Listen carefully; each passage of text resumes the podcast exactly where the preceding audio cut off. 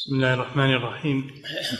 الحمد لله رب العالمين، والصلاة والسلام على نبينا محمد وعلى آله وأصحابه أجمعين. ما بعد، قال المؤلف رحمه الله تعالى: باب التكبير للسجود وما يقول فيه. بسم الله الرحمن الرحيم. الحمد لله والصلاة والسلام على رسول الله. قال رحمه الله: باب التكبير للسجود، يعني سجود تلاوة، سجود التلاوة. وما يقول فيه، أي في السجود من الدعاء. قد سبق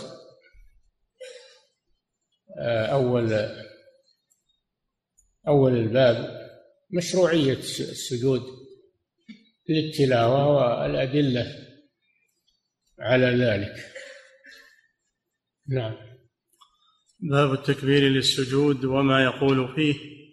عن ابن عمر رضي الله عنهما قال: كان النبي صلى الله عليه وسلم يقرأ علينا القرآن، فإذا مر بالسجدة كبر وسجد وسجدنا. رواه أبو داود. نعم، هذا الحديث فيه أن النبي صلى الله عليه وسلم كان يقرأ على أصحابه القرآن، يسمعهم إياه، ففي هذا مشروعية إسماع الحاضرين للقرآن تذكيرا وتعليما، فهذا فيه خير كثير، أن تعمر المجالس بتلاوة القرآن، وهو سنة نبوية. فلما مر صلى الله عليه وسلم بآية السجدة كبر وسجد، هذا محل الشاهد، أنه ينحط للسجود بتكبير، كبر وسجد. السجود إذا كان في الصلاة فلا بد من التكبير في أوله وفي آخره، في بدايته ونهايته لا بد من التكبير، لأنه صلى الله عليه وسلم كان يكبر في الصلاة لكل خفض ورفع، يدخل في هذا سجود التلاوة، إذا انخفض له كبر، وإذا رفع منه كبر، كل خفض ورفع. أما إذا كان خارج الصلاة، الذي ورد كما في هذا الحديث أنه يكبر للسجود في بدايته، ولم يرد أنه يكبر إذا رفع. نعم. وعن عائشة رضي الله عنها قالت: كان النبي صلى الله عليه وسلم يقول في سجود القرآن بالليل: سجد وجهي للذي خلقه وصوره، وشق سمعه وبصره بحوله وقوته. رواه الخمسة إلا ابن ماجه، وصححه الترمذي. نعم، هذا بيان ما يقال في سجود التلاوة، هو والحديث الذي بعده، ما يقال من الذكر والدعاء في سجود التلاوة. يقول فيه سبحان ربي الأعلى، مثل سجود الصلاة، ثم يأتي بالدعاء الوارد، ومنه هذا الحديث أنه يقول: سجد وجهي لله الذي خلقه، وشق سمعه وبصره بحوله وقوته. نعم. وعن ابن عباس رضي الله عنهما قال: كنت عند النبي صلى الله عليه وسلم فأتاه رجل فقال: إني رأيت البارحة فيما يرى النائم كأني أصلي إلى أصل شجرة، فقرأت السجدة فسجدت الشجرة لسجودي، فسمعتها تقول: اللهم احطط عني بها وزرا، واكتب لي بها أجرا، واجعلها لي عندك ذخرا. قال ابن عباس: فرأيت النبي صلى الله عليه وسلم قرأ السجدة فسجد، فسمعته يقول في سجوده مثل الذي أخبره الرجل عن قول الشجرة، رواه ابن ماجه والترمذي وزاد فيه: وتقبلها مني كما تقبلتها من عبدك داود. نعم، وهذا أيضا تكملة لما جاء في الحديث السابق مما يقال في سجود التلاوة. فهذا الرجل رأى في المنام أنه يقرأ ومر بسجدة فسجد، وكان إلى جوار شجرة فسجدت الشجرة معه وقالت هذا الدعاء. لا شك أن الشجر يسجد، كل مخلوقات الله تسجد له سبحانه وتعالى: ولله يسجد ما في السماوات وما في الأرض من العقلاء وغيرهم. سجود عبادة، خضوع لله عز وجل.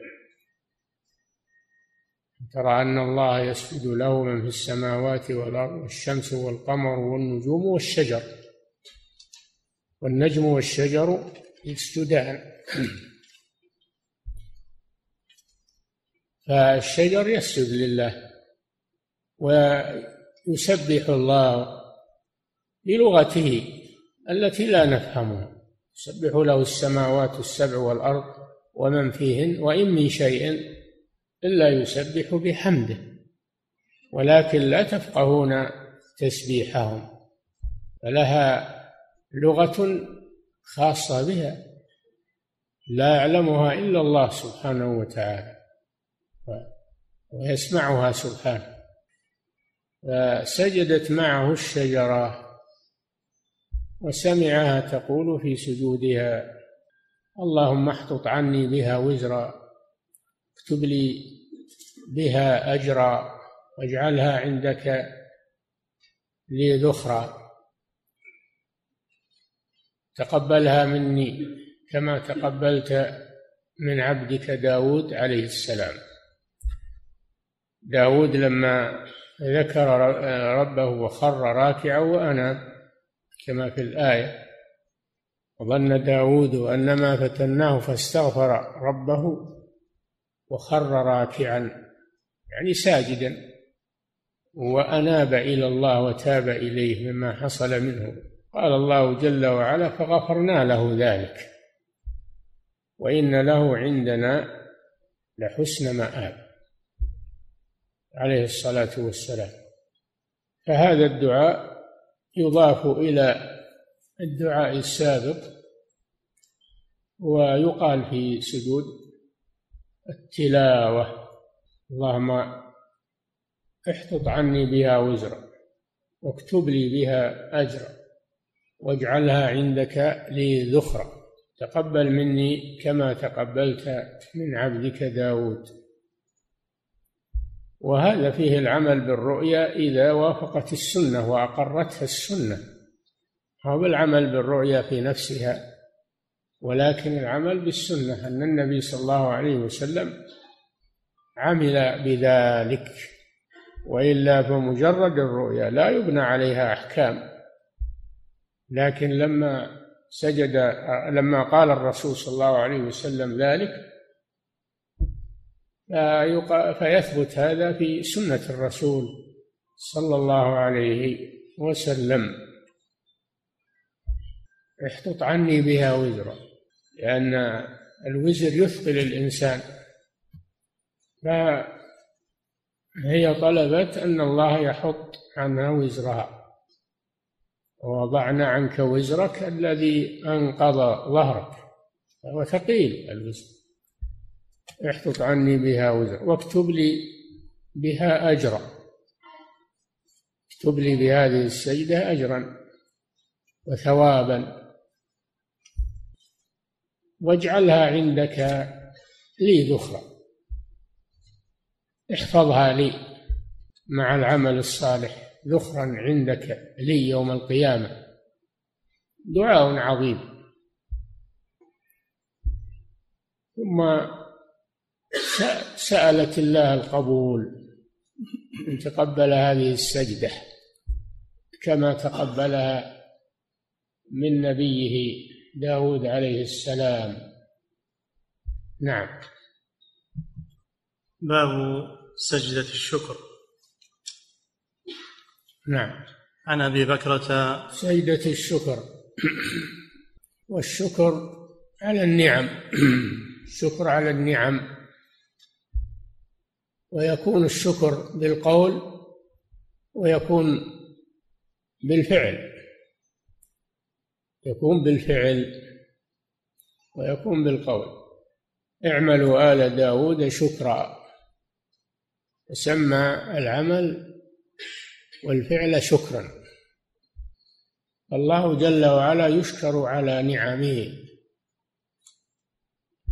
الظاهرة والباطنة. وسجود الشكر من إضافة الشيء إلى سببه، أي السجود الذي سببه الشكر لله، الشكر لله على النعمة، إما باندفاع نقمة أو حصول نعمة، تجدد، إذا تجددت له نعمة أو اندفعت عنه نقمة إنه يسجد شكرا لله عز وجل. فهذا وردت به الأدلة كما في هذا الحديث. نعم. باب سجدة الشكر. عن أبي بكرة رضي الله عنه أن النبي صلى الله عليه وسلم كان إذا أتاه أمر يسره أو بشر به خر ساجدا شكرا لله تعالى، رواه الخمسة إلا النسائي. ولفظ أحمد أنه شهد النبي صلى الله عليه وسلم أتاه بشير يبشره بظفر جند له على عدوهم ورأسه في حجر عائشة فقام فخر ساجدا. نعم. فسجود الشكر يكون عند تجدد النعمة كما في هذا الحديث، أن النبي صلى الله عليه وسلم لما بلغه أن صحابته انتصروا على عدوهم فسجد شكرا لله عز وجل، لأن هذه نعمة تجددت. فهذا يدل على مشروعية سجود الشكر إذا حصلت نعمة عامة للمسلمين بالنصر أو خاصة بالشخص نفسه، فيسجد لله عز وجل. نعم. عن عبد الرحمن بن عوف رضي الله عنه قال خرج النبي صلى الله عليه وسلم فتوجه نحو صدفته فدخل فاستقبل القبلة فخر ساجدا فأطال السجود، ثم رفع رأسه فقال إن جبريل أتاني فبشرني فقال إن الله عز وجل يقول لك من صلى عليك صليت عليه ومن سلم عليك سلمت عليه فسجدت لله شكرا، رواه أحمد. نعم. أعد الحديث. وعن عبد الرحمن بن عوف رضي الله عنه قال خرج النبي صلى الله عليه وسلم فتوجه نحو صدفته، نحو صدفته، صفته بالدال، صدفته، ها صد، نعم. بالدال، اي نعم، نعم. فتوجه نحو صدفته فدخل فاستقبل القبلة، صدفة يعني جدار، جدار، نعم. فتوجه نحو صدفته فدخل فاستقبل القبلة فخر ساجدا فأطال السجود، ثم رفع رأسه فقال إن جبريل أتاني فبشرني فقال إن الله عز وجل يقول لك من صلى عليك صليت عليه ومن سلم عليك سلمت عليه فسجدت لله شكرا، رواه أحمد. نعم. وهذا أيضا كالحديث الذي قبله أن من بلغه خبر سار فإنه يسجد لله شكرا، لأن الرسول صلى الله عليه وسلم لما بلغه بواسطة جبريل عليه السلام أن الله قال: من صلى عليك صليت عليه، من سلم عليك سلمت عليه. فسجد الرسول صلى الله عليه وسلم شكرا لله على هذه النعمة التي أعطاها الله لأمته إذا صلوا عليه وسلموا عليه. الله جل وعلا قال: إن الله وملائكته يصلون على النبي يا أيها الذين آمنوا صلوا عليه وسلموا تسليما. وقال صلى الله عليه وسلم: من صلى علي واحدة صلى الله عليه بها عشرة، لأن الحسنة بعشر أمثالها. الصلاة من الله ثناؤه على عبده في الملأ الأعلى من الملائكة. الصلاة من الملائكة الاستغفار: هو الذي يصلي عليكم وملائكته يخرجكم من الظلمات إلى النور وكان بالمؤمنين رحيما. والصلاة من الآدميين الدعاء للمصلى عليه، الدعاء للمصلى عليه، صلى عليه يعني دعا له، لأن الصلاة يراد بها الدعاء. قال تعالى: وصل عليهم خذ من أموالهم صدقة تطهرهم وتزكيهم بها وصل عليهم، يعني يدعو لهم. فلما بلغ النبي صلى الله عليه وسلم هذا الخبر السار عن الله جل وعلا بواسطة جبريل عليه السلام أن من صلى عليه فإن الله يصلي على هذا المصلي، ومن سلم على النبي صلى الله عليه وسلم فإن الله يسلم عليه، لأن الجزاء من جنس العمل. فهذا فيه فضل الصلاة والسلام على النبي صلى الله عليه وسلم، وأن من فعل ذلك فإن الله يجازيه بأن الله يصلي عليه ويسلم عليه، وهذا فضل عظيم. ولذلك سجد النبي صلى الله عليه وسلم لما بلغه هذا الخبر السار عن الله سبحانه وتعالى. نعم. وعن سعد بن أبي وقاص رضي الله عنه قال: خرجنا مع النبي صلى الله عليه وسلم من مكة نريد المدينة، فلما كنا قريبا من عزوراء نزل ثم رفع يديه فدعا الله. عزوراء اسم موضع، عزوراء اسم موضع عند الجحفة. نعم. نزل ثم رفع يديه فدعا الله ساعة، ثم خر ساجدا فمكث طويلا، ثم قام فرفع يديه ساعة، ثم خر ساجدا، فعله ثلاثا وقال: إني سألت ربي وشفعت لأمتي فأعطاني ثلث أمتي، فخررت ساجدا شكرا لربي، ثم رفعت رأسي فسألت ربي لأمتي فأعطاني ثلث أمتي، فخررت ساجدا شكرا لربي، ثم رفعت رأسي فسألت ربي لأمتي فأعطاني الثلث الآخر، فخررت ساجدا لربي.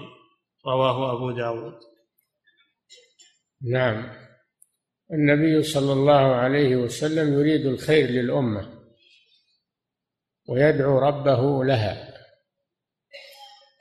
وهذا من نصحه صلى الله عليه وسلم وشفقته على أمته.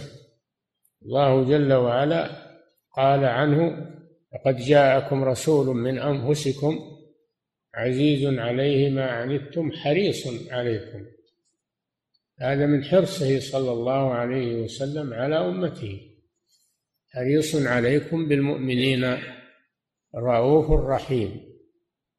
من حرصه على أمته أنه دعا أن يشفعه الله في أمته، فشفعه في ثلثها، ثم دعا ربه ثانية شفعه في ثلثها أيضا، ثم دعا ربه الثالثة فشفعه في الثلث الآخر. فشفعه إذن في أمته كلها، يشفع لها عند الله سبحانه وتعالى. وهذا من حرصه صلى الله عليه وسلم على أمته، فهو الشافع المشفع. وفيه دليل على أن الشفاعة لا تكون إلا بإذن الله، لأن الرسول صلى الله عليه وسلم سأل ربه أن يشفعه في أمته، وهذا شرط من شروط الشفاعة أن يأذن الله بها للشافع. الشرط الثاني أن يكون المشفوع فيه من أمة محمد صلى الله عليه وسلم من المؤمنين المسلمين، وأما الكافر فلا تنفعه الشفاعة ولا يقبل الله، وكذلك المشرك لا يقبل الله فيه شفاعة، ما للظالمين من حميم ولا شفيع يطاع، فما تنفعهم شفاعة الشافعين. والله لا يقبل في الكافر والمشرك شفاعة، لا من الرسول ولا من غيره، إنما الشفاعة للمؤمنين والمسلمين والعصاة من الموحدين. والحاصل الشاهد من الحديث مشروعية السجود عند حصول النعمة، فإن الله لما شفع رسوله صلى الله عليه وسلم في أمته سجد لله عز وجل شكرا لله عز وجل عند تجدد هذه النعمة. وفيه حرصه صلى الله عليه وسلم على أمته وحب الخير لها، وأن الشفاعة إنما تكون لمن كان من هذه الأمة، يعني دليل على الشرطين. الشرط الأول أن الرسول طلب من ربه أن يشفعه، لا تكون إلا بإذنه. الشرط الثاني أن الشفاعة لا تكون إلا لمن كان من هذه الأمة وهو المسلم، ولا تكون الشفاعة للكافر ولا للمشرك لأنه ليس من هذه الأمة. كم من ملك في السماوات لا تغني شفاعتهم شيئا إلا من بعد أن يأذن الله، هذا الشرط الأول، لمن يشاء ويرضى، هذا الشرط الثاني للشفاعة. أما من يطلبون الشفاعة من الأولياء والصالحين والأضرحة هؤلاء ضائعون والعياذ بالله، ويسيرون في غير طريق، وطلبوا الشفاعة بدون شروطها فلا تغني شيئا، ويعبدون من دون الله ما لا يضرهم ولا ينفعهم، ويقولون هؤلاء شفعاؤنا عند الله، ما نعبدهم، شوف اعترفوا أنهم يعبدونهم، ما نعبدهم إلا ليقربونا إلى الله زلفى، كيف يقربونكم إلى الله زلفى وأنتم تعبدونهم؟ نسأل الله العافية. هذا التناقض. المشرك لا تنفعه الشفاعة أبدا. نعم. وسجد أبو بكر رضي الله عنه حين جاءه قتل مسيلمة، رواه سعيد. نعم. وكذلك كما أن النبي صلى الله عليه وسلم سجد لما بلغه الخبر السار في هذين الحديثين، كذلك خليفة رسول الله صلى الله عليه وسلم الأول أبو بكر الصديق رضي الله تعالى عنه سجد شكرا لله لما بلغه قتل مسيلمة الكذاب الذي ادعى النبوة وكذب على الله سبحانه وزعم أنه شريك للرسول صلى الله عليه وسلم في الرسالة، وأن الله قسم الأرض بينه وبين الرسول نصفين،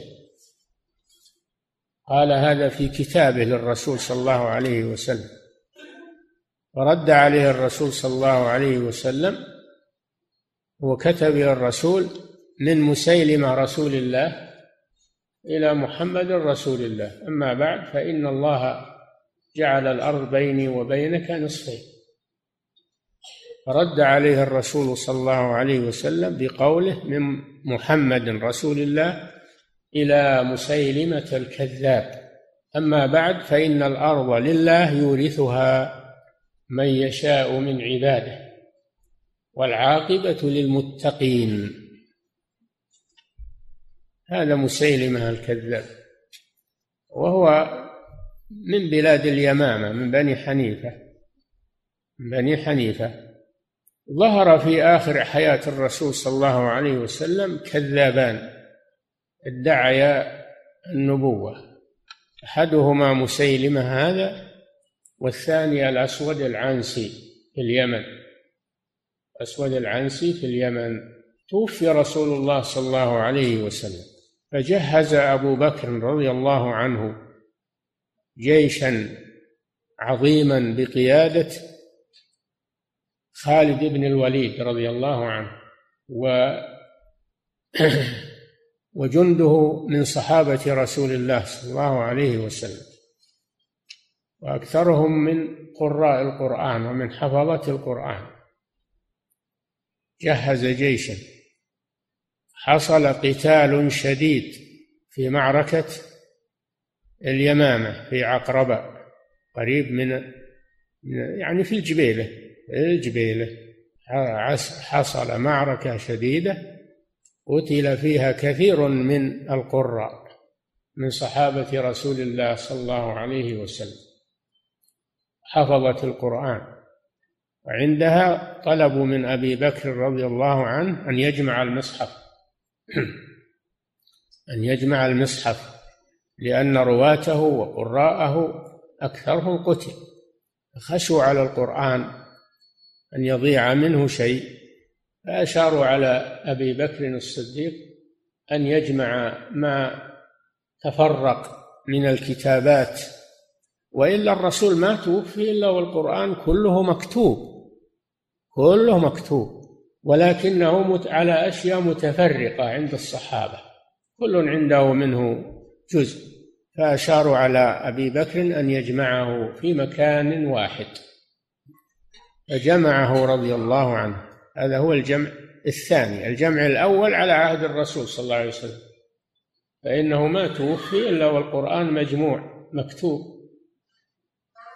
والجمع الثاني في عهد أبي بكر الصديق، والجمع الثالث في عهد أمير المؤمنين عثمان رضي الله تعالى عنه. فحفظ الله هذا القرآن كما قال تعالى: إنا نحن نزلنا الذكر وإنا له لحافظون. حفظ الله هذا القرآن من أن يضيع منه شيء، وهذا بجهود صحابة رسول الله صلى الله عليه وسلم ورضي الله عنهم أجمعين. الحمد لله، هذا القرآن محفوظ بحفظ الله سبحانه وتعالى. ولما جهز أبو بكر رضي الله عنه جيشا عظيما من صحابة رسول الله من المهاجرين والأنصار بقيادة سيف الله خالد بن الوليد، تجالدوا معهم جلادا شديدا، وقتل من الصحابة خلق كثير، وفي النهاية قتل الله مسيلمة الكذاب. فجاء الخبر أو البشير إلى أبي بكر الصديق رضي الله عنه، فخر ساجدا لله شكرا لله عز وجل على انتصار المسلمين على هذا الخصم العنيد، فهذه نعمة عظيمة. وأما الأسود العنسي في اليمن، فإن المسلمين الذين حوله قتلوه، انتدب له الديلمي فقتله رضي الله تعالى عنه، فيروز الديلمي فقتله، وبذلك قضى الله على هذين الطاغيتين الكذابين. الحمد لله رب العالمين.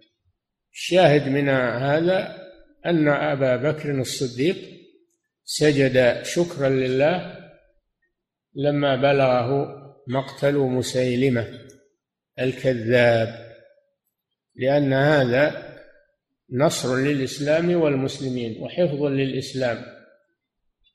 نعم. وسجد علي رضي الله عنه حين وجد ذا الثدية في الخوارج، ثدية، حين وجد ذا الثدية في الخوارج. نعم. كذلك سجد الخليفة الرابع من الخلفاء الراشدين وهو علي بن أبي طالب لما حصل القتال بينه وبين الخوارج، والخوارج طائفة من الغلاة من القراء، من قراء القرآن، لكن يقرؤون القرآن ولا يتفقهون فيه، ما يتفقهون فيه، ولا هم يقرؤونه، يتهجدون به الليل ويصومون النهار، لكن بسبب أنهم ليس عندهم فقه في دين الله والعياذ بالله حصل عندهم الغلو حتى كفروا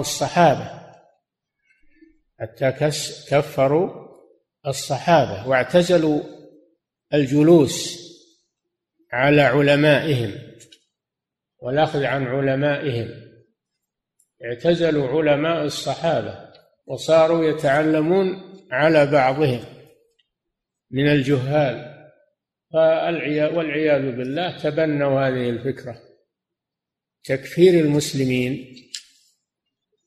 هذه واحدة. الثانية استحلال دماء المسلمين. قال صلى الله عليه وسلم مخبرا عن الخوارج: يقتلون أهل الإيمان ويدعون أهل الأوثان. ما عرف في التاريخ أن الخوارج قاتلوا الكفار أبدا، وإنما يقاتلون المسلمين، نسأل الله العافية. يقتلون أهل الإيمان ويدعون أهل الأوثان، هذه طريقة الخوارج، وسببها الغلو والعياذ بالله والجهل أيضا، وعدم تلقي العلم عن العلماء.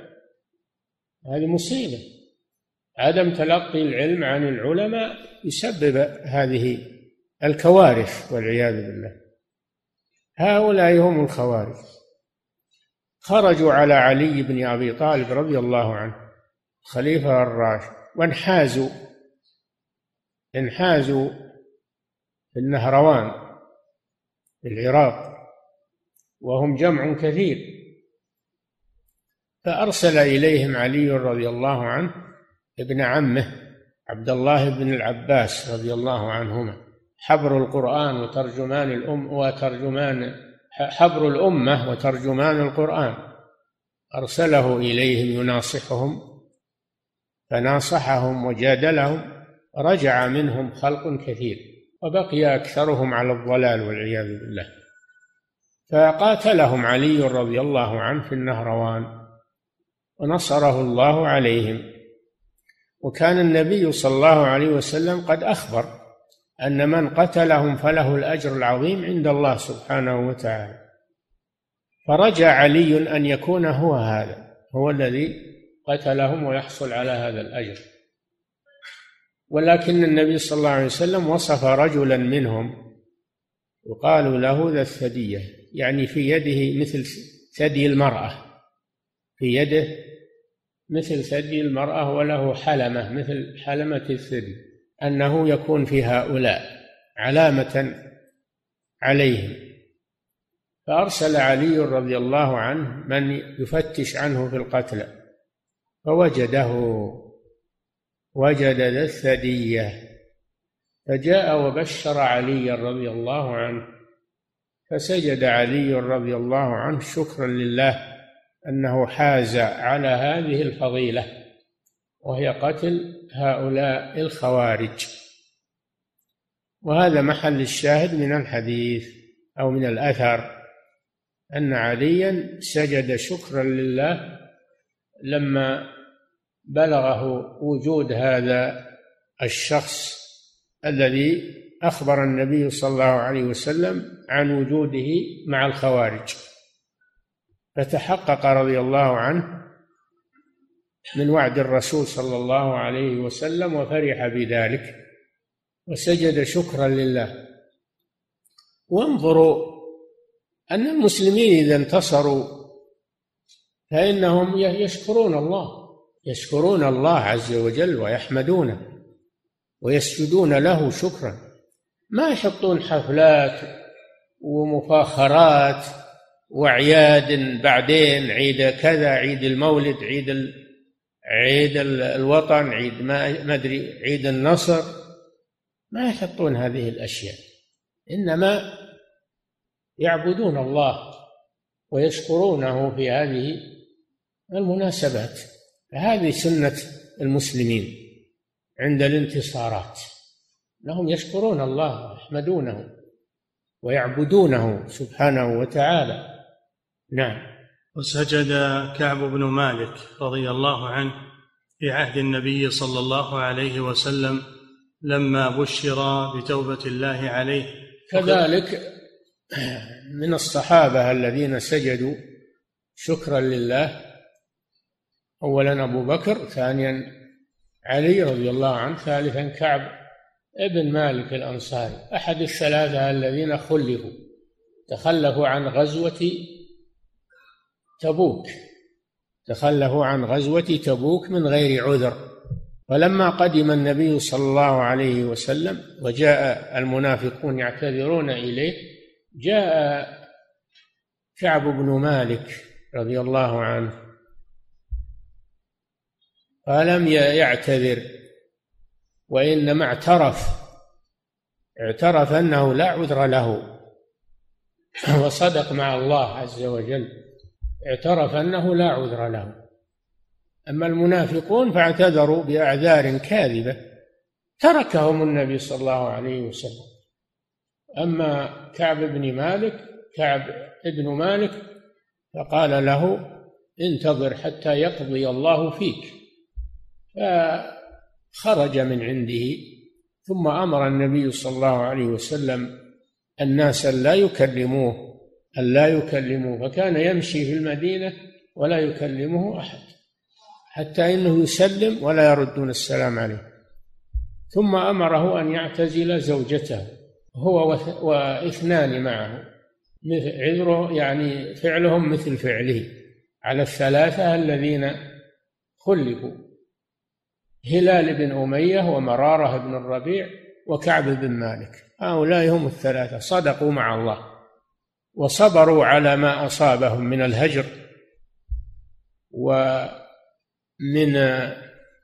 الغربة حتى ضاقت عليهم الأرض بما رحبت وضاقت عليهم أنفسهم، وظنوا أن لا ملجأ من الله إلا إليه، ومكثوا على هذا 50 ليلة، ثم نزل الفرج ونزلت توبتهم من عند الله عز وجل، فأعلنها الرسول صلى الله عليه وسلم، وطار الناس بالخبر إلى كعب بن مالك ورفيقيه يبشرونهم.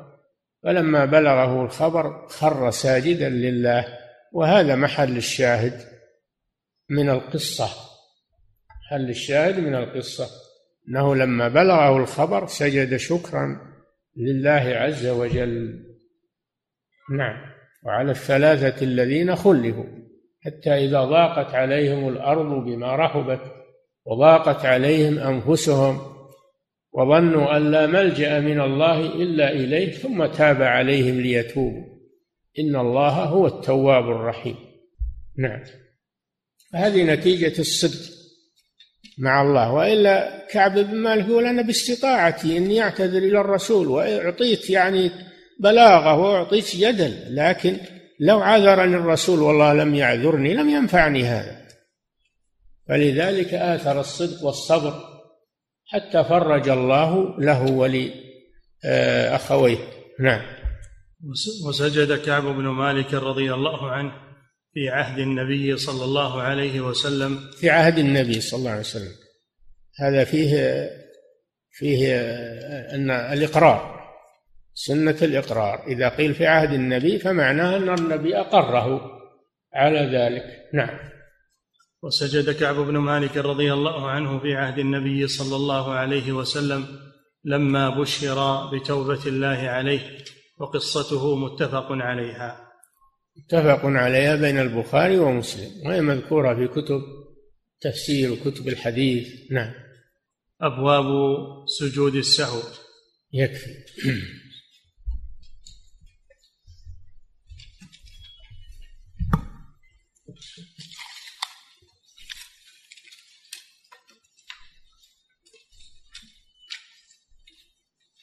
فضيلة الشيخ وفقكم الله، هل يجوز للإنسان أن يسجد سجدة الشكر في صلاة الفريضة؟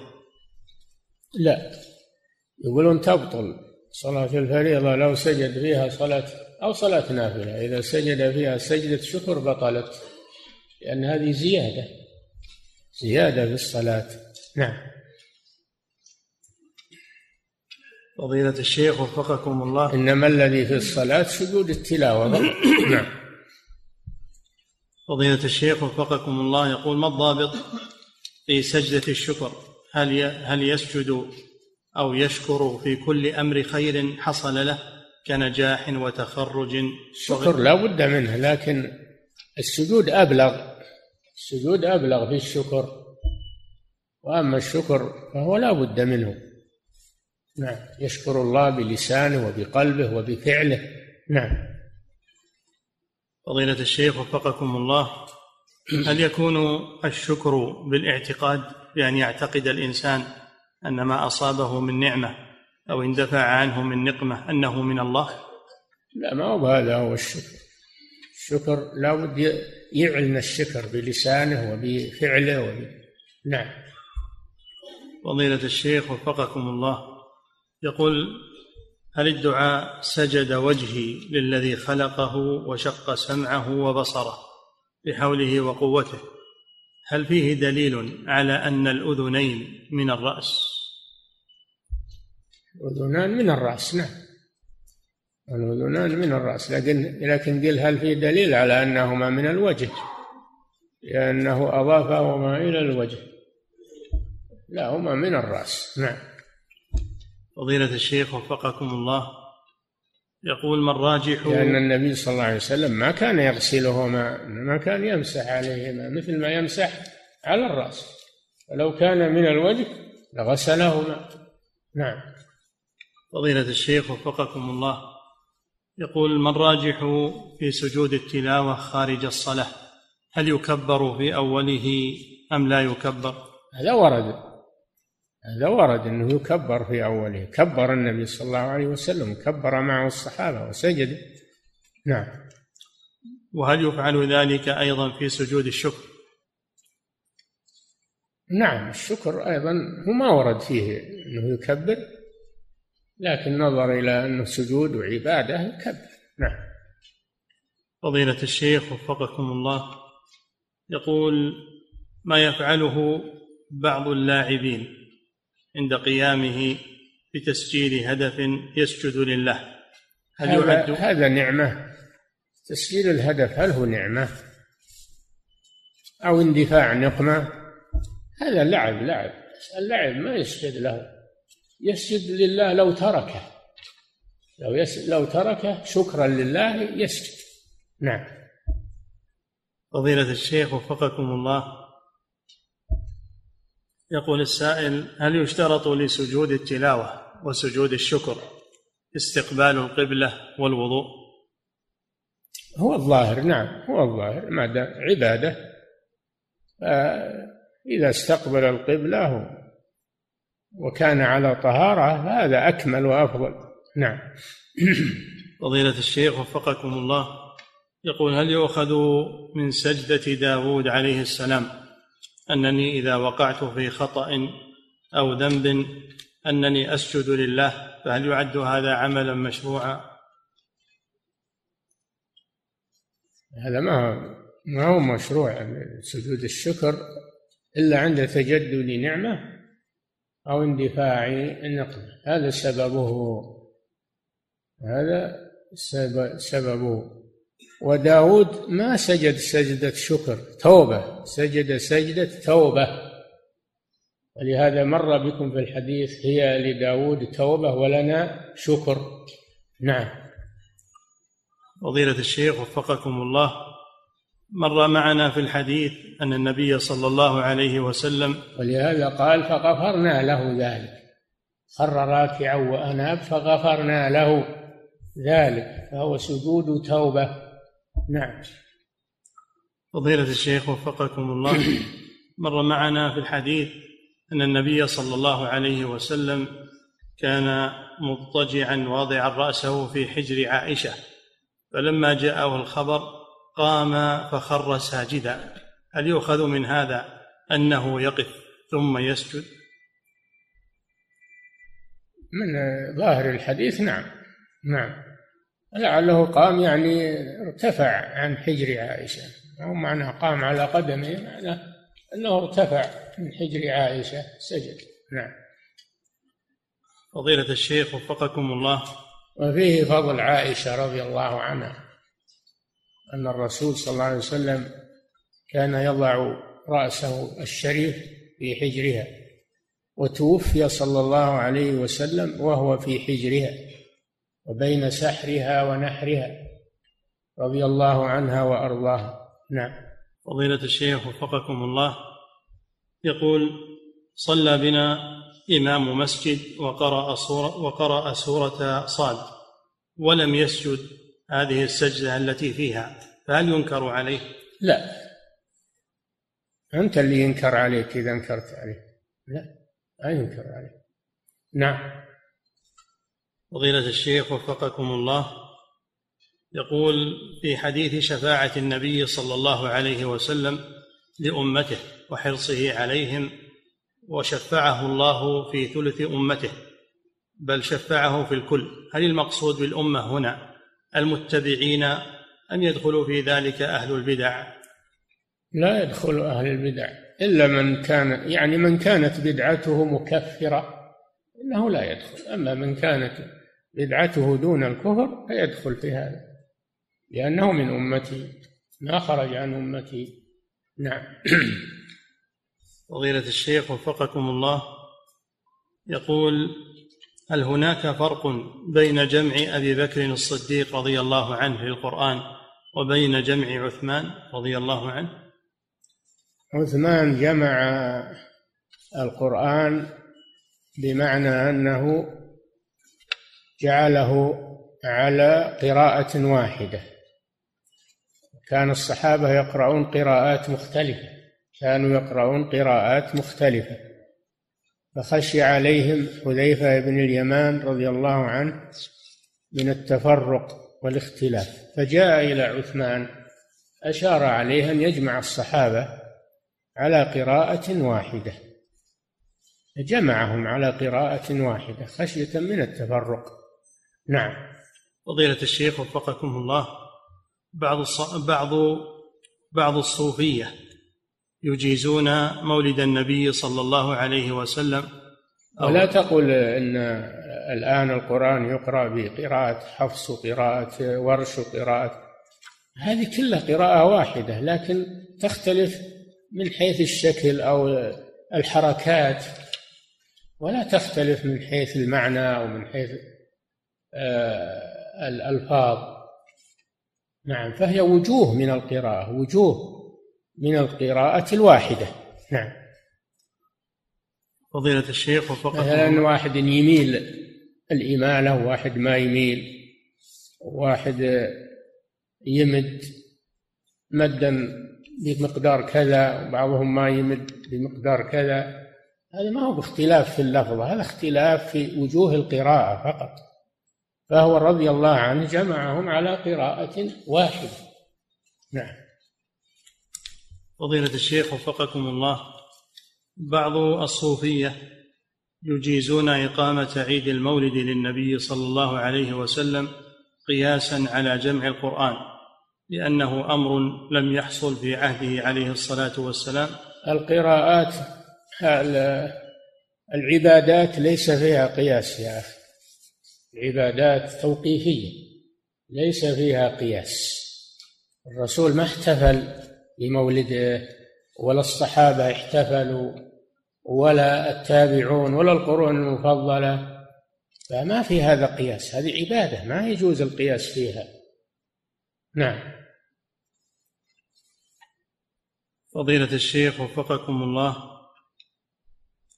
يقول: هل الشفاعة خاصة بأمة محمد صلى الله عليه وسلم أم أنها عامة لكل مؤمن وإن كان من الأمم السابقة؟ لكل مؤمن وإن كان من الأمم السابقة. أنبياءهم يشفعون لهم، الأنبياء يشفعون، والأولياء يشفعون، والأطفال يشفعون، الأفراط. نعم. الشفاعة الحمد لله تحصل من، ما هي خاصة بالنبي صلى الله عليه وسلم. نعم. فضيلة الشيخ وفقكم الله، يقول: هل بدعة الخوارج ما زالت موجودة؟ وهل من كان وبكثرة موجودة وبكثرة، هالتخريب وهالتفجير هذا شغل الخوارج، بل هو أشد من شغل الخوارج. الخوارج ما كانوا يفجرون البيوت ويقتلون النساء والأطفال ويقتلون المعاهدين والمستأمنين، كانوا يبارزون في المعارك في الحروب، يبارزون، ما كانوا يخونون ويفجرون البيوت والمساكن على العوائل. هذا زادوا عن الخوارج والعياذ بالله. نعم. أصل خوارج لكن زادوا عليهم فسادا في الأرض. نعم. ثم يقول حفظك الله: وهل من كان فيه شعبة من شعب الخوارج مع الإصرار عليها وعدم التوبة منها يعتبر خارجيا؟ نعم، اللي كفر المسلمين ولو ما حمل السلاح، اللي يحمل فكرة الخوارج ويقول صحيحة هذا خارجي ولو لم يحمل السلاح ولو لم يخرج على ولي الأمر. نعم. فضيلة الشيخ وفقكم الله، يقول: هل يشترط شرعا مناظرة كل من يخرج على الحاكم قبل قتاله؟ هذا على ولي الأمر، يناصحهم قبل أو يجيب عن شبهاتهم، إذا كان لهم شبهات يجيب عنها حتى يرجع من يريد الحق، يرسل لهم من يناظرهم من أهل العلم. نعم. يسمعون الشبهات اللي عندهم ويجاوبون عليها. نعم. فضيلة الشيخ وفقكم الله، شخص يقول: أسجد سجود الشكر كل جمعة. شخص يسأل فيقول: أسجد سجود الشكر كل جمعة لأن الله قد مد في عمري أسبوعا كذا وكذا، فهل هذا جائز؟ مد بعمره ايش؟ مدة أسبوع، كل جمعة يسجد سجد الشكر. مد في عمره أسبوع، شدريه أنه مد في عمره أسبوع، هذا عمرك ما مده، هو عمرك اللي مقدره لك. نعم. وأيضا هذا بدعة تسجد كل جمعة، إلا سجدة الجمعة في الصلاة، صلاة الفجر الجمعة يسجد الإمام ويسجد إذا قرأ سورة السجدة يسجدون معه، هذا السنة. أما أنك تسجد إن الله طول عمرك وأنك ما مت قبل الجمعة اللي تجي هذا بدعة. نعم. فضيلة الشيخ وفقكم الله، الدعاة الذين يحرضون الشباب على ولاة الأمر وعلى العلماء، هل ينطبق عليهم حديث أنهم دعاة على أبواب جهنم؟ ينطبق عليهم أنهم خوارج، وأنهم يدعون إلى ضلالة، يدعون إلى ضلالة، من دعا إلى ضلالة كان عليه إثمها وإثم من عمل بها. نعم. فضيلة الشيخ وفقكم الله، يقول: ما القول الراجح في الركعة الزائدة من الإمام، هل يعتد بها المأموم؟ هذا يأتي في باب السهو إن شاء الله. نعم. فضيلة الشيخ وفقكم الله، يقول السائل: كتب بعض الناس في الصحف إن دعوة الشيخ محمد بن عبد الوهاب لم تعد إلا عبئا على الدولة في هذا العصر إلى آخر كلامه، يقول: ما النصيحة في ذلك وما التوجيه؟ النصيحة: هذا جاهل كذاب والعياذ بالله، ولا عرف دعوة الشيخ ولا عرف ما عليه الدولة، هو جاهل مسكين. نعم. فضيلة الشيخ وفقكم الله، دعوة الشيخ ما يضرها الكلام هذا، إنما يضر نفسه، إنما يضر هذا الكلام من قاله، ولا يضر دعوة الشيخ. قيل فيها أكثر من هذا. نعم. ولا ضرها. نعم. فضيلة الشيخ وفقكم الله، إذا قلت: يا فلان اشفع لي عند الله حتى يدخلني الجنة أو يشفيني، لماذا نهى الله عن هذا؟ إذا قلت: يا فلان اشفع لي عند الله حتى يدخلني الجنة أو يشفيني، يقول لماذا نهى؟ لما تقول اشفع لي قل ادعو الله لي، ادعو الله لي، وطلب الدعاء لا بأس به، تطلب من أخيك أن يدعو لك. النبي عمر بن الخطاب رضي الله عنه طلب من العباس أن يدعو الله للمسلمين بالغيث والسقيا، وتطلب منه الدعاء. نعم. فضيلة الشيخ وفقكم الله، يقول: هل يجوز الذهاب إلى بلاد الكفار لزيارة الأب والأم؟ نعم، واجب عليك حق الوالدين حتى ولو كانوا كفارا، واجب عليك البر بهما، صاحبهما في الدنيا معروفة. نعم. سافر لأجل هذا الغرض، هذا سفر مشروع. نعم. فضيلة الشيخ وفقكم الله، وهذا سائل يقول: ما حكم السفر إلى بلاد الكفار لأجل الدراسة؟ إذا كانت الدراسة مفيدة والمسلمون بحاجة إليها ولا توجد في بلاد المسلمين يباح السفر من أجلها. نعم. فضيلة الشيخ وفقكم الله، يقول: ذكر بعض العلماء أن ابن تيمية رحمه الله نص على أن السلف كانوا يقبلون الحديث الضعيف في باب الفروع، فهل هذا صحيح؟ ما في باب الفروع، هذا غلط. شيخ الإسلام ابن تيمية وغيره يقولون الحديث الضعيف يعمل به في الترغيب والترهيب، الترغيب والترهيب، لا يعمل به في تأسيس أحكام أو حلال أو حرام، لا، إنما هو في الترغيب والترهيب فقط. هذا يقوله الشيخ وغيره. نعم.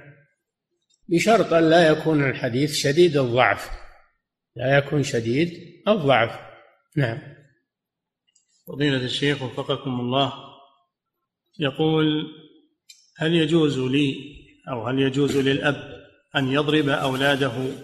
وهل يجوز له أن يشتري لهم ما يسمى بالألعاب الإلكترونية؟ يضرب أولاده للتأديب. نعم، يضربوهم عليها لعشر، يضربهم للتأديب ضربا غير مبرح. نعم. وأما شراء الألعاب التي ليس فيها محذور، ما يشري لهم صور مجسمات، صور مجسمة، ما يشري لهم أشياء محرمة، لا بأس. نعم. الألعاب المباحة لا بأس، اشتريها لهم. نعم. فضيلة الشيخ وفقكم الله، إذا كان الحذاء فيه صور، إذا كان الحذاء فيه صور، حذاء، نعم، فهل يدخل في النهي العام أم أن هذا فيه إهانة للصور فيجوز لبسها؟ أول شيء تجنب الحذاء اللي فيه الصور، اشتر حذاء سليمة. ثانيا، هذه مهانة، ما دام تداس توطأ فهي مهانة، لكن تجنبها في شك أنه أحسن. نعم. فضيلة الشيخ وفقكم الله، رجل ماتت أمه ولم تحج حج الإسلام فحج عنها، سؤاله: هل يجوز لي أن أحج عنها مرة أخرى حج نافلة؟ نعم، حج عنها 10 مرات أو 20 مرة. طيب، الخير مفتوح. نعم. فضيلة الشيخ وفقكم الله، يقول: أسافر إلى قريتي فأمكث فيها يوما أو يومين، ويطلب مني جماعة المسجد أن أخطب بهم خطبة الجمعة، فهل يجوز لي؟ وهل يكون حكمي حكم المسافر؟ صحيح أنه لا بأس بذلك. المذهب لا، يقولون المسافر ما يخطب فيها ولا يؤم فيها، ما يكون إمام، لكن الصحيح أنه لا بأس بذلك. نعم. فضيلة الشيخ وفقكم الله، يقول: أنا أخطب خطبة الجمعة في بلادي فأختار مواضيع الخطب من أنا أخطب خطبة الجمعة في بلادي فأختار مواضيع للخطب تكون من أبواب كتاب التوحيد ومن أحاديث الأربعين النووية، فهل فعلي هذا صحيح؟ هذا طيب، هذا تعليم العقيدة، وأيضا العمل بالدليل من رياض الصالحين وغيره من كتب الحديث. نعم. فضيلة الشيخ وفقكم الله، يقول: ما واجب طلبة العلم حول ما يحصل في بعض المهرجانات من منكرات واختلاط وغير ذلك؟ إن كانوا يملكون أو يستطيعون التوجيه والإرشاد في هذه المهرجانات ويأثرون، إنه يجب عليهم أن يذهبوا إليها وأن يقوموا بالتوجيه والإرشاد والنصيحة. أما إذا كانوا ما يقبل منهم أو يمنعون فلا يذهبون إليها، يبتعدون عنها. نعم. فضيلة الشيخ وفقكم الله، من فاته صيام 6 من شوال أو صيام بعضها فهل يقضيه في ذي القعدة؟ لا، سنة فات محلها. نعم. فضيلة الشيخ وفقكم الله، يقول: هل يجوز أكل ما ذبح من الصيد بدون تسمية؟ إذا تعمد ترك التسمية فلا يجوز، أما إذا نسيها أو ذهل عنها فلا بأس. نعم.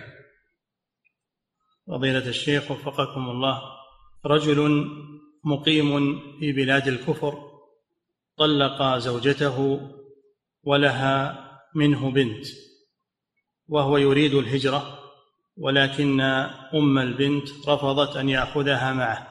سؤاله: النظام في هذه الدولة يدافع عن المرأة، يقول: بماذا تنصحونني؟ هل أهاجر أو أبقى عند ابنتي؟ إذا كان بقائك عند البنت لحفظها وتربيتها هذا عذر لك في الإقامة. أما إذا كان ما تتمكن من تربيتها وتوجيهها فهاجر في نفسك. نعم. فضيلة الشيخ وفقكم الله، يقول: هل يجب على الحاج الذي يترك أهله في الرياض أن يضحي عنهم يوم النحر؟ الأضحية في البيت، ما تصير في يوم النحر في منى ولا في غيره، تكون في البيوت. توصيهم أو توكل وكيل يذبحها لهم في بيتهم وعندهم. نعم. فضيلة الشيخ وفقكم الله، ما حكم متابعة المناظرات التي تكون بين المسلمين وباقي الأديان، أو المناظرات بين السنة والجماعة وبين الشيعة أو غيرهم؟ الإنسان المتمكن الذي يعرف الحق من الباطل ويطلع على هذه المناظرات من أجل أن يعدل ما فيها من خطأ لا بأس. أما الإنسان الجاهل لا يجوز له ينظر فيها ويستمع لها، لأن ربما تؤثر عليه، تنطلي عليه بجهله. نعم. فضيلة الشيخ وفقكم الله، يقول السائل: أشكل علي القول بأن الإنسان لا يلام على محبة أقاربه المشركين محبة طبيعية فطرية، وليس يحب دينهم، هل هذا القول صحيح؟ المؤمن لا يحب الكافرين. لا تجد قوما يؤمنون بالله واليوم الآخر لا تجد قوما يؤمنون بالله واليوم الآخر يوادون من حاد الله ورسوله ولو كانوا آباءهم أو أبناءهم أو إخوانهم أو عشيرتهم أولئك كتب في قلوبهم الإيمان. فلا يود الكافر أبدا ولو كان أقرب الناس منه، لو كان أباه أو أمه أو ابنه ما يوده، ما هو بس يبغض دينه، يبغضه دينه، يبغضه دينهم. الآن بعض الناس يقول تبغض دينهم ولا تبغضهم، لا هذا خطأ، هذا خطأ، يبغضهم ويبغض دينهم. نعم. فضيلة الشيخ وفقكم الله، يقول موظف لا يتيسر له صوم النفل إلا في يوم السبت لأنه إجازة، هل يشرع أن يصوم يوم السبت؟ لهذا إبراهيم والذين ما يقول كفرنا بكم وبما تعبدون من دون الله، كفرنا بكم براءة منهم، وبما هذا من دينهم، وبما تعبدون من دون الله، تبرأوا من الاثنين. نعم. فضيلة الشيخ وفقكم الله، موظف لا يتيسر له صوم النافلة إلا في يوم السبت لأنه إجازة، فهل يشرع أن يفرده بالصيام؟ ورد النهي عن إفراد السبت، لكن الحديث ضعيف، الحديث ضعيف لا يحتج به. نعم. فضيلة الشيخ وفقكم الله، امرأة تسأل فتقول وإذا إضراد يزيل يعني الشك أو يزيل المحذور، يصوم معه يوم، يصوم قبله يوم أو بعده يوم حتى يزول المحذور نهائيا ولا يبقى فيه شبهة. نعم. فضيلة الشيخ وفقكم الله، امرأة تسأل فتقول إن ابنها قد توفي ولم يحج حج الفريضة، فهل لها أن توكل من يحج عنه بمبلغ من المال؟ نعم هذا طيب، توكل من يحج عنه، تعطيه مبلغ من المال تزود به ويستعين به على الحج. نعم. فضيلة الشيخ وفقكم الله، يقول في سورة الأعراف في قوله تعالى حتى يدخل الجمل في سم الخياط، يقول ما المقصود بالجمل، حيث إن بعض المفسرين يقول إن المقصود هي الحبال الثقيلة كما في لغة هذيل، ما الراجح؟ نعم صحيح، حتى يلج الجمل أي حبل السفينة في سم الخياط في منفذ الإبرة، ما يمكن هذا. نعم. فضيلة الشيخ وفقكم الله، كأنه جمالة صهر، جمالة يعني ما هو بالمراد الجمالة اللي هي الحيوانات. نعم. فضيلة الشيخ وفقكم الله، الحبال الثخينة. نعم. فضيلة الشيخ وفقكم الله، رجل يعمل في بنك مركزي في بلاد تعتمد، نعم. رجل يعمل في بنك مركزي في بلاد تعتمد على البنوك الربوية، وعمله في الإحصاء ولا علاقة له بالربا، ولا يتقاضى الراتب من البنك وإنما من دولته، سؤاله هل عملي جائز؟ تعاون معهم، تعاون معهم، ولو راتبك ما هم منهم تعاون أنت معهم، تصلح أشغالهم ومعاملاتهم، هذا تعاون معهم. نعم. فضيلة الشيخ وفقكم الله، يقول النبي صلى الله عليه وسلم لعن الكاتب الربا والشاهد، مع أنهم ما أخذوا رواتب، الكاتب والشاهد ما أخذوا رواتب ولا أخذوا شيء، ومع هذا استحقوا اللعنة لأنهم تعاونوا معهم بالتوثيق، توثيق الربا. نعم. فضيلة الشيخ وفقكم الله، يقول هل الغسل يرفع الحدثين الأكبر والأصغر؟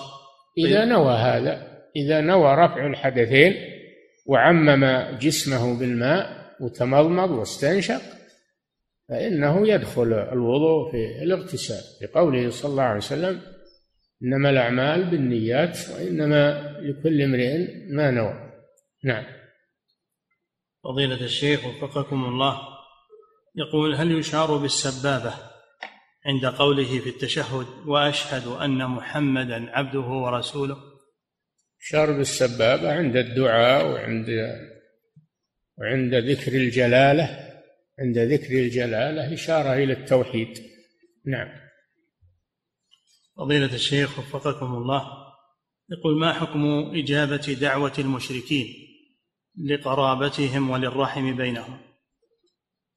لا بأس، النبي صلى الله عليه وسلم أجاب دعوة يهودي وأكل عنده، لا بأس، وهذا فيه تأليف لهم أيضا على الإسلام.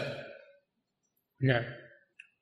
فضيلة الشيخ وفقكم الله، يقول: ما القول في من يحذر من العلماء الذين يحذرون من أهل البدع ويحذرون من الدراسة عندهم بحجة أن هؤلاء يصدون عن العلم بالتحذير من أهل البدع؟ هل يصدون عن العلم؟ يصدون عن البدعة وأهلها، ما هم يصدون عن العلم، يصدون عن البدعة وأهلها، ويوجهون إلى أخذ العلم عن أهل السنة. نعم. فضيلة الشيخ وفقكم الله، يقول: النيابة عن الحي القادر في حج النافلة هل هو جائز؟ لا، ما ورد هذا، إنما ورد النيابة عن الحي العاجز عن الفريضة، الحي العاجز عن الفريضة إما لمرض مزمن وإما لهرم وكبر. وأما القوي القادر في ماله وبدنه فهذا لا يناب عنه لا في فريضة ولا في نافلة. نعم. فضيلة الشيخ وفقكم الله، هل من الاهتمام بأمر المسلمين المأمور به هل من ذلك متابعة الأخبار التي تحصل في بلاد المسلمين في الصحف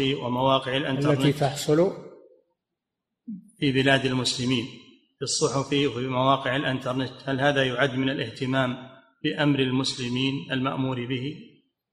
إذا كان لك تأثير في هذا وتبي تصلح بين المسلمين هذا طيب، أما مجرد أنك تطلع ولا بيدك جدوى ولا شيء، ابتعاد عنها لا تشوش عليك، وربما تخطي بعضهم وتصوب بعضهم وأنت ما لست على طريق صحيح، ابتعد عنها إلا إذا كان في هذا أثر طيب من الإصلاح بين المسلمين والدعوة إلى الله. نعم. فضيلة الشيخ وفقكم الله، إذا وضع الرجل الحناء على رأسه ثم توضأ فهل يلزمه إزالة الحناء قبل أو يمسح عليه فقط؟ أبد، يمسح عليه، لأن الحناء ما يمنع وصول الماء إلى ما تحته. نعم. فضيلة الشيخ وفقكم الله، إذا دخل رجل إلى المسجد فلم يصلي التحية فهل ينكر عليه ويقال إنه آثم؟ ما ينكر عليه إنكار، لأنه لم يترك واجبا، وإنما يرشد إلى أن الأفضل أن يؤدي تحية المسجد عملا بالحديث. نعم. فضيلة الشيخ وفقكم الله، هل يجوز حلق اللحية من أجل الخوف على النفس؟ لا، ما يجوز حلق اللحية، ما تجوز المعصية لأجل غرض من أغراضك حصول عليه، ما يجوز تعصي الله من أجل تحصل على غرض من أغراض الدنيا والآخرة. معروف أن حلق اللحية ما يصلح، أيضا العبادة لا يتوصل إليها بالمعصية. نعم. ولا حتى المباح ما يتوصل إليه بالمعصية. نعم. فضيلة الشيخ وفقكم الله، يقول: هل هناك صلاة مشروعة لأجل التوبة؟ لا، ما ثبت هذا، ما ثبت أن هناك صلاة تسمى صلاة التوبة. نعم، هي مذكورة لكن ما ثبتت. نعم. فضيلة الشيخ وفقكم الله، يقول: ما النصيحة